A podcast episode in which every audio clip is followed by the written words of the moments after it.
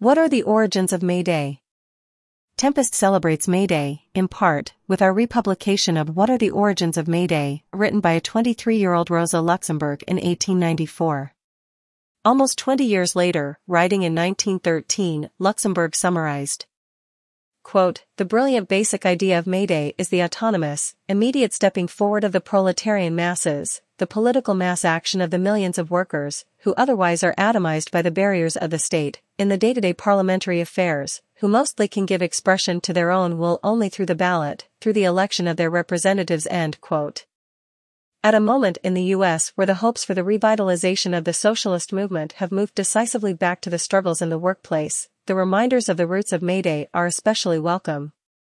Just as when the mass mobilization of immigrant workers shut down the U.S. economy in the spring of 2006, Luxemburg's celebration of mass action and worker organizing speaks to the lived reality and potential power of the Amazon and Starbucks workers, the Amazon Labor Union, the Chicago Teachers Union, the bakers, carpenters, nurses, and teamsters, and hundreds of thousands of other concrete, factory, refinery, retail, transportation, and warehouse workers, among others. In all of their diversity, they are collectively pushing back against the basic hypocrisy of our 21st century condition. These current struggles, as Luxemburg reminded us more than 100 years ago, represent the possibility of overcoming an atomized existence and politics, a necessary leap beyond the narrow horizons of parliamentary affairs, and the limits of the possible in our capitalist republic. The thread that connects eight hours for what we will, to se puede, to the great resignation and the revenge of the essential workers, is powerful in transcending the limits of our own lifetimes, and ties us to an ongoing historic struggle to realize that another world is, in fact, possible. Long live International Workers' Day. Long live May Day. Rosa Luxemburg, what are the origins of May Day? 1894. The happy idea of using a proletarian holiday celebration as a means to attain the eight-hour day was first born in Australia. The workers there decided in 1856 to organize a day of complete stoppage together with meetings and entertainment as a demonstration in favor of the eight-hour day. The day of this celebration was to be April 21st. At first, the Australian workers intended this only for the year 1856. But this first celebration had such a strong effect on the proletarian masses of Australia, enlivening them and leading to new agitation, that it was decided to repeat the celebration every year. In fact, what could give the workers greater courage and faith in their own strength than a mass work stoppage, which they had decided themselves? What could give more courage to the eternal slaves of the factories and the workshops than the mustering of their own troops?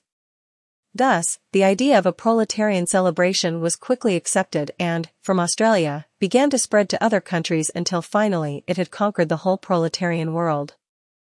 The first to follow the example of the Australian workers were the Americans. In 1886, they decided that May 1st should be the day of universal work stoppage. On this day, 200,000 of them left their work and demanded the eight-hour day. Later, police and legal harassment prevented the workers for many years from repeating this demonstration. However in 1888, they renewed their decision and decided that the next celebration would be May 1, 1890. In the meanwhile, the workers' movement in Europe had grown strong and animated. The most powerful expression of this movement occurred at the International Workers' Congress in 1889. At this Congress, attended by 400 delegates, it was decided that the eight-hour day must be the first demand. Whereupon the delegate of the French unions, the worker Lavigne from Bordeaux, moved that this demand be expressed in all countries through a universal work stoppage. The delegate of the American workers called attention to the decision of his comrades to strike on May 1, 1890, and the Congress decided on this date for the Universal Proletarian Celebration. In this case, as 30 years before in Australia, the workers really thought only of a one-time demonstration. The Congress decided that the workers of all lands would demonstrate together for the eight-hour day on May 1, 1890. No one spoke of a repetition of the holiday for the next years. Naturally, no one could predict the lightning-like way in which this idea would succeed and how quickly it would be adopted by the working classes.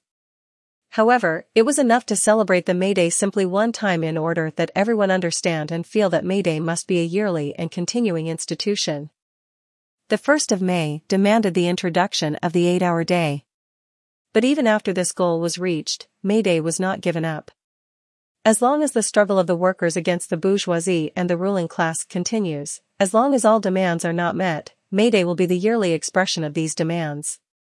And, when better days dawn, when the working class of the world has won its deliverance then too humanity will probably celebrate May Day in honor of the bitter struggles and the many sufferings of the past.